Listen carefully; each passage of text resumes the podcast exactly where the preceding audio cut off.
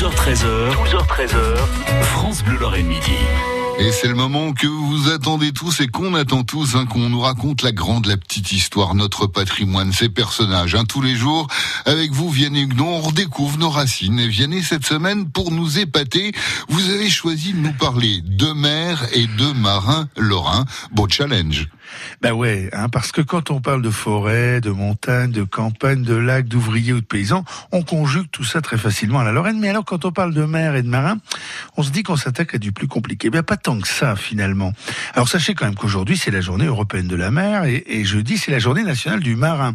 Donc je me suis dit que j'allais vous parler de mer. Je vois d'ici les Bretons, les Vendéens, les Azuréens faire les malins et affirmer la mer c'est nous, mais non, c'est nous aussi. Alors d'abord parce que la mer on l'a eu, hein. bon il y a de ça quand même 200 ou 300 millions d'années, mais en plus on a des sacrés marins.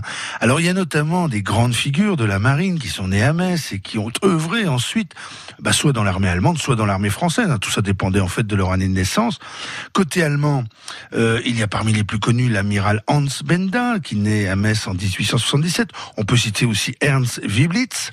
Côté français, on a le messin vice-amiral, s'il vous plaît, Georges Varnet, qui se distinguera notamment dans la bataille des Dardanelles. Et puis, il y a Émile Delacoste. Alors, Émile Delacoste, il était capitaine de frégate de la marine française.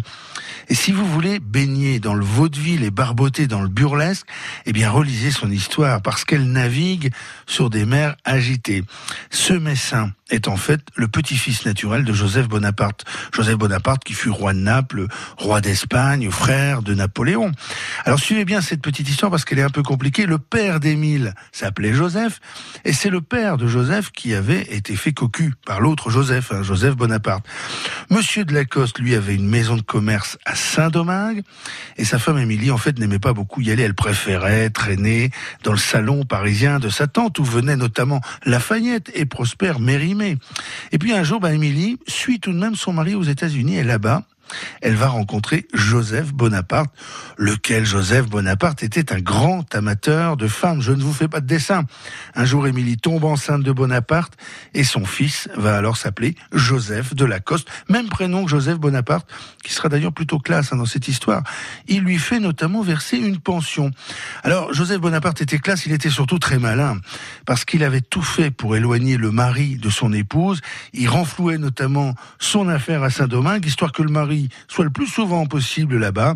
Et finalement, bah, Joseph de Lacoste, fils naturel de Joseph Bonaparte, sera nommé par Napoléon III receveur particulier des finances à Thionville en 1861. Et puis trois ans plus tard, bah, naîtra à Metz le futur capitaine de frégate dont je vous parlais.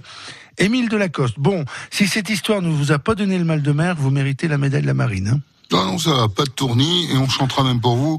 C'est nous, les gars de la marine. Ah, je veux que vous avez de l'expérience là-dedans. Oh, bah là-dedans, hein, du plus petit jusqu'au plus grand, du moussaillon au commandant. bon, on vous retrouve demain pour d'autres histoires aquatiques.